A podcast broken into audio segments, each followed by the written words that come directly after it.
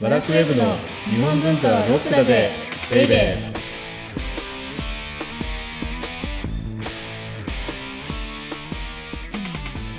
こんにちは。バラクウェブ編集長セバスチャン高木です。バラクウェブ編集部スタッフ、先入観に支配された女、サッチーです。まあ、先日っていうか、これが配信されるはい。時にはまあ結構前なのかな。あの自民党の総裁選挙が行われましたよおいきなり時事ネタを珍しくぶっ込んで意きました外です。前の前の総理だったかな？がはい。なんか美しい国日本ってキャッチフレーズ言ってたじゃないですか。うーん、はいはいはい、ありましたね。僕あの僭越なんですけどはい。すっごい嫌であのフレーズが はいはい。それはなんで、うん3つ理由があるんですよ。三つ、はい。一つ目は、美しい国日本の美しいって誰が決めるの？っていうのがまず一つ目ね、はい。はい。だってその人が決めた美しさじゃないといけないっていうことでしょ？あー、そうですね。はい。うんうんうん。で2つ目がはい。美しくないといけないの？あー、はい。なんか汚いものにこそ真実がある時だってあるじゃないうそうですね。はい。だからうん。なんか汚いものに蓋をしするような感覚？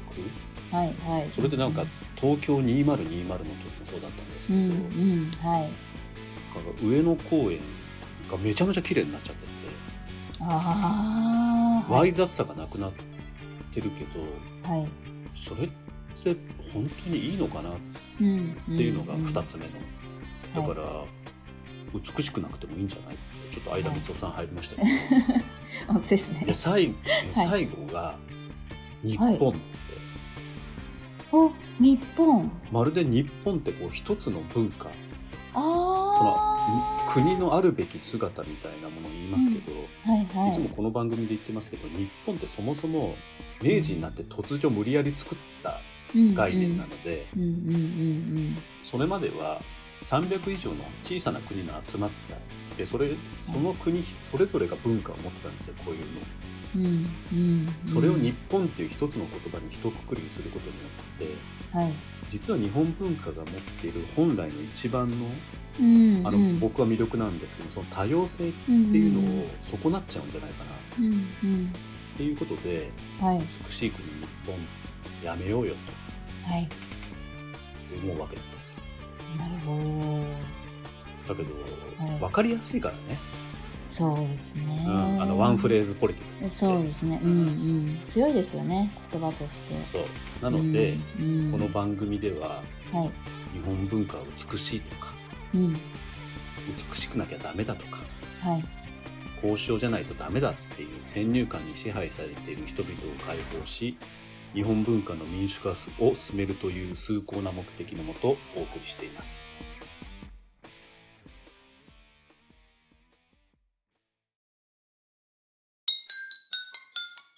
日本文化はロックだぜベイベー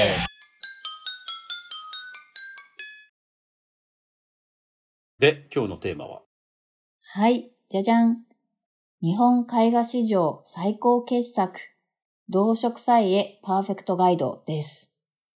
めちゃめちゃ漢字が並んでるねタイトルにそうですね。これ多分うん14すごいねこれ文字ぐらい多分高木さん漢字を続けて。パーフェクトガイドを完全案内にしたら全部漢字で終わってたね残念だな。そうですね。うん。では久しぶりにはい。サッチーによる前回のおさらいを。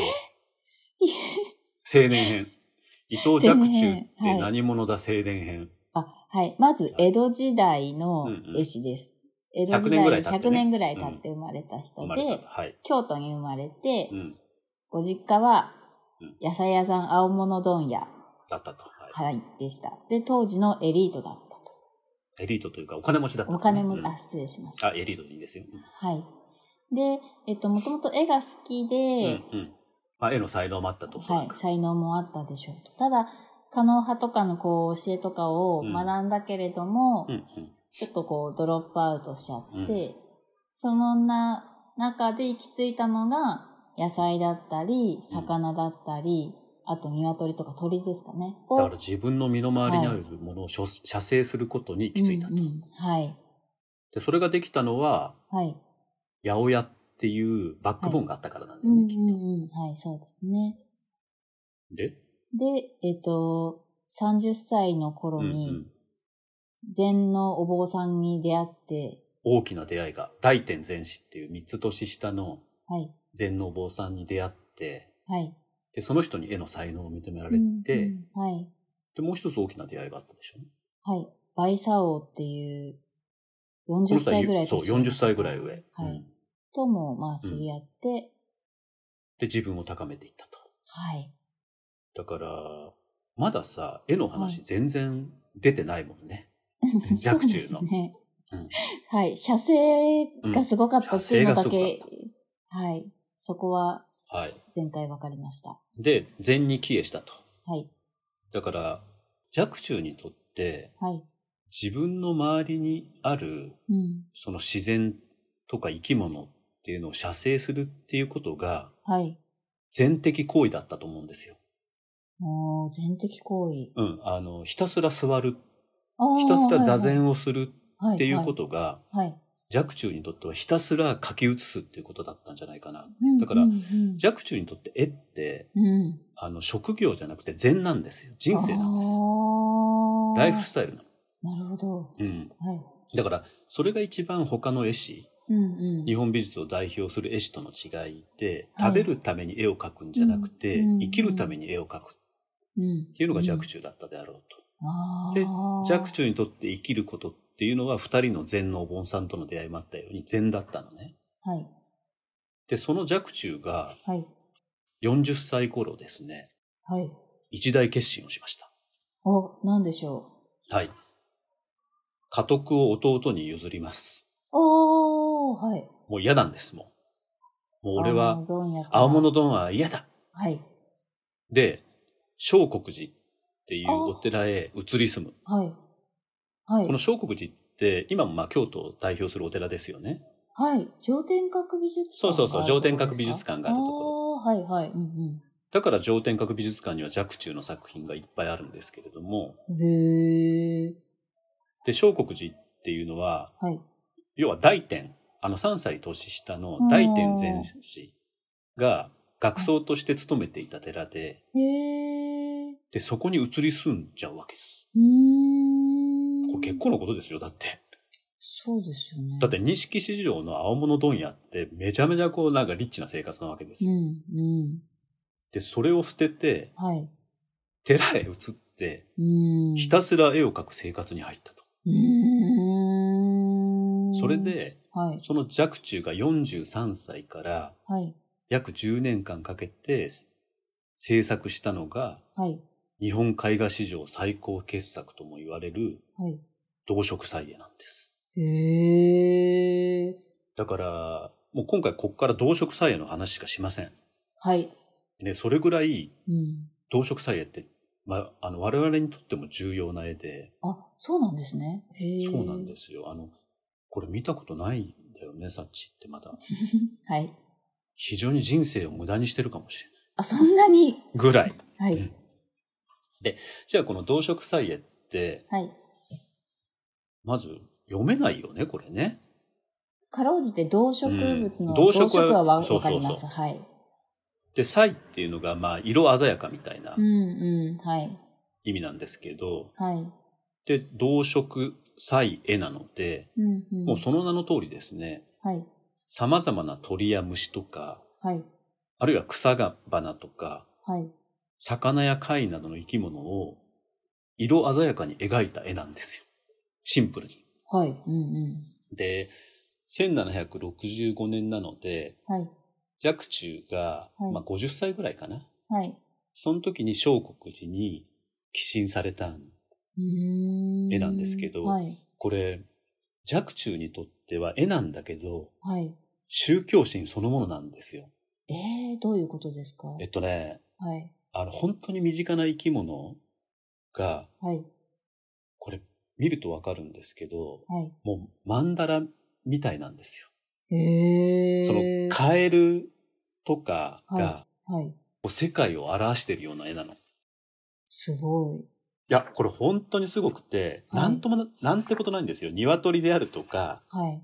カエルであるとか、その辺、あるいは魚であるとか、うん。なんかその辺にいる生きとし生けるものに対するはい。若冲の眼差しが現れている絵で、はい。本当に素晴らしい。へー。で、魚とか花とか、うんよくさ、はい。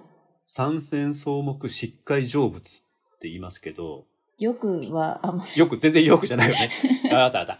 山や川。はい。山川草木はい。で疾海なので全てのものが成仏。ああ、はいはい。あこれどういうことかっていうと、はい、はい。この世に存在する生きとし生けるもの全てに神が宿ってるみたいな。だからこれ、れずっと前やりましたけど、まさにはいアニミズムの思想ですうんよね、日本語。うんうん、はい、はい。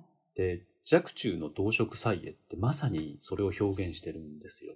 へえ。なんていうかね、すべからく生き物って全部平等で、はい。全部生きて全部死んでいくんだな、みたいな。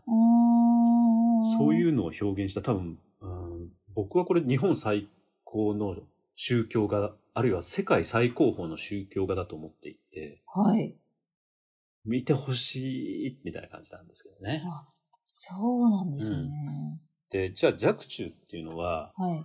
なんでこの絵を、うんうんうん描いたかっていうとん確かに、はい。昔中国の釈迦三尊像を見たことがあっ。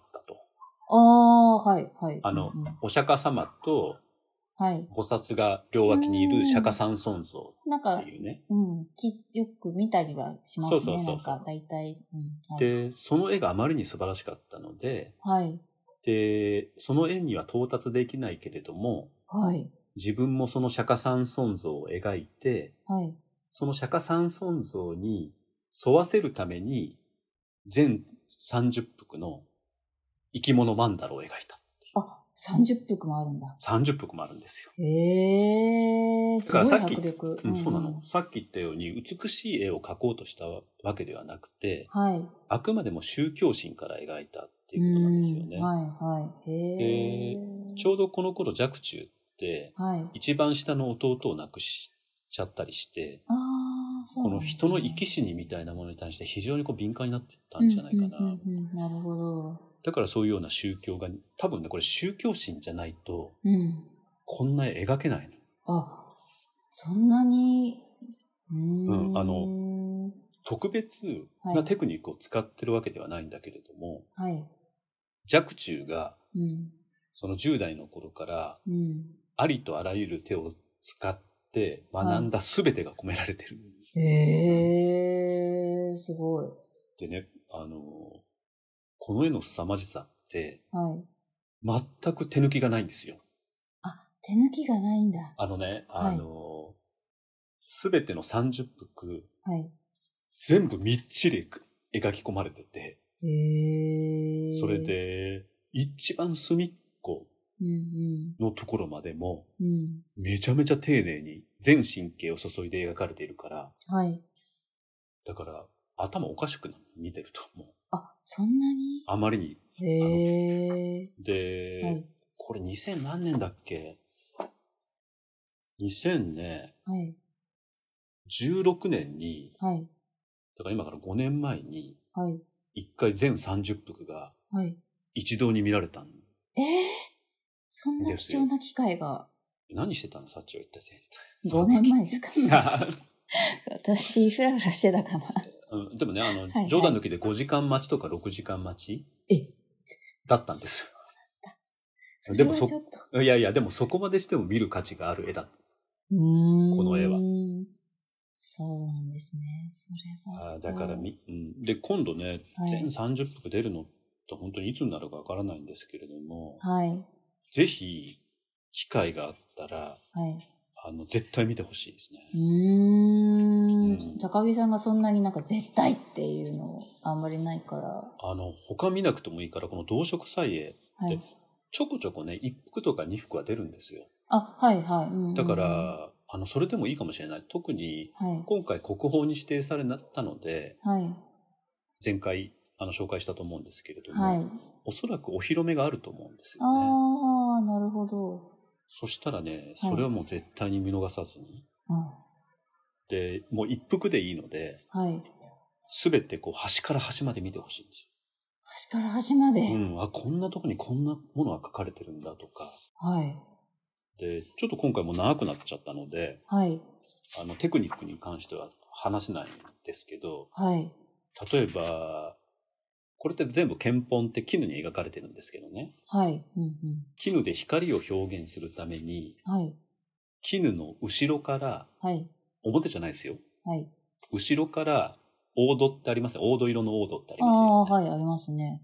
あれをね、塗りたくって、はい。そうするとね、絹に透かしてみるとそれが光に見えるんですよ。ああ、ちょっとゴールドっぽいのを入そうれてみたいそうそう。な感じですね。それを裏彩色っていうテクニックなんですけど、はい。う裏から彩色するっていうことで。へえ。とかね、なんかこのクジャクの羽とかが、はい。なんとなくハートマークになってたりとか、へえ。すごいんです。本当にすごい。そううん。で、白がね、いっぱい使われてるんですけど、白？はい。白、白色。はい。その白もね、5分で盛り上げたりとか、あー、あの、貝のやつでしたそうそうそうそうそうあるいは、うんはい。紙を、あの、紙じゃない、絹をそのまま残したりとか、へー。もう白一つとってもね、はい。こんないろんな技があるんだ、みたいな。そうなんですね。そしてですね、はい。当時の最新鋭の青だった、はい。プルシアンブルーを、実はに。そうそう、北斎の時に出ましたよね。はい。あの、北斎の神奈川沖な三浦みたいなのにいっぱい使われてるあのプルシアンブルーですけど、うんうんはい。この当時最新の青をはい、日本で一番最初に絵に使ったのがこの若冲じゃないかっていうへー。言われてるんですよ。そうなんだ。だからそこでもこだわりなんですよ。うん。でもなんかもうこだわりというかなんかもう、だから宗教心なんですよ。うんもうあのすごいですねうんだって、こんなの普通ね、うん。あの、ずっと言ってますけど、はい。職業絵師だったらできない。うんうんうんうん。だってお金のためだったり、仕事のためだったり、うん生活のためにはこんな絵描いてたらもう持たないから。うんうんうん。じゃあなんでこの絵っていうのが、はい。ここまで凄まじいものになったかっていうと、はい。それはやっぱり宗教心だったからなんですね。へー。すごで、この若冲の動植祭絵って、い。はい。実は小国寺に寄贈されたって言いましたよね。ああ、はいはい。うんうん。あの、寄進されたって言いましたけれども、はい。小国寺も救ってるんですよ。え、どういうことですか？というのが、はい。明治22年なので、はい。明治になって突如廃仏希釈であってますでしょ？なんかその漢字の4文字は、そう。はい。だから、あの、日本古来の神道を重んじて、はい。その仏教っていうのをものすごく軽んじるというか、うん、うん仏教に対してめちゃめちゃこう、嵐が吹き荒れたわけですよ。うんうんはい。だってあの、奈良の興福寺の五重塔もさ、はい。危うく燃やされそうになったんだから。燃やされそうになったんですか？そうそうそうそう。あの、焚き木にしようっつって。えー？解体して焚き木にしようっていう。ちょっと今だと考えられ考ないえられないですよ。でも、それぐらい仏教に対して、はいあの、嵐が吹き荒れていたのね。えーだから、小国寺もはい。ご多分に漏れずピンチだったわけなんですよ。うんうん、そうですよね。はい。だから、広大な土地っていうのをもう保てなくなったわけね。だってはい。誰も仏教というか、お寺にお金を落としてくれないわけだから。ああ、じゃあ維持できないですよね。はい。で、でも、その時にこの動植祭絵っていうのを、はい。明治22年に皇室に献上したんです、小国寺あ、そうなんですね。あ。そうで、そのことによって、小国寺はなんとか保てたんですへえ、あ、じゃあ本当に救われたんですね。よ。え、だからすごくない？うん。いや、でもそれのおかげで私たちも今見れる。そうそうそうそうそうしそう。うん。それでねその皇室に献上されたので、はい。宮内庁の三の丸肖像館うんうでん所蔵されてるっていうことなんです。ああ、そういう。そう。で、それが、平成元年にはい。皇族から国に寄進されたものなんでうす。だからこの動植祭っていうのはそもそも1765年にはい。若冲がはい。小国寺に寄進した。はい。そして廃仏希釈が吹き荒れる中、はい。明治22年にはい。小国寺から皇室に献上された。うん、うん、そして、平成元年にうん。はい。皇室から国に献上された。すごいドラマチックなんですよね。そうですうね。絵もドラマチックだけど、はい。その流れっていうかう、んうんどういうふうに、こう、生き残ってきたかっうん。ていうのも、んすごいドラ。マのあれが動植祭絵であると。へかそういうの知るなと、のまた見方が変わりますね。宗教心だけで10年ぐらいかけて書いてる。しかも結構でかいんですよ、これ。あ、そうなんですか？うん、これ30幅すごい。あので、これはね、本当に本物を見ないとなかなかはい感じられないので、あ。はい。1服でも2服でもいいので、はい出る機会があればぜひ見てほしいと。はい。動植祭覚えました。はい。はい。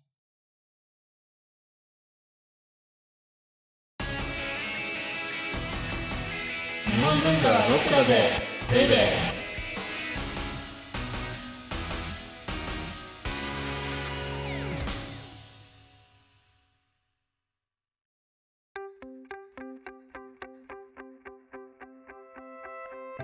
え、オーディオブックドット JP をお聞きの皆様には、この後、バラクウェブのおまけのおまけという特典音声がありますので、ぜひ最後まで聞いてください。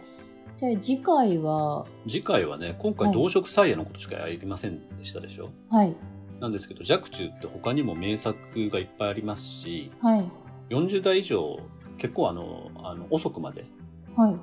絵を描いていたので、へー。その後のドラマっていうのもあるうんうんので、うんはい、だから次回と、まあ次次回になると思うんですけれども、はい。若冲名作ガイドと同時代ノート。ああ、はい。その若冲が活躍した時に、うん、じゃあ江戸ではどうだったかとか、その世界ではこんな、そうそうそう、ことが起こっていたみたいな。うんうんうん、そうですね。今、サッチーが言いかけたように、はい。少し横軸を広げていこうっていううんうんのをやってみようかなと。うん、はい。はい。お相手は、バラクウェブ編集長、セバスチャン高木と、ワラクウェブ編集部スタッフ、先入観に支配された女、サッチーでした。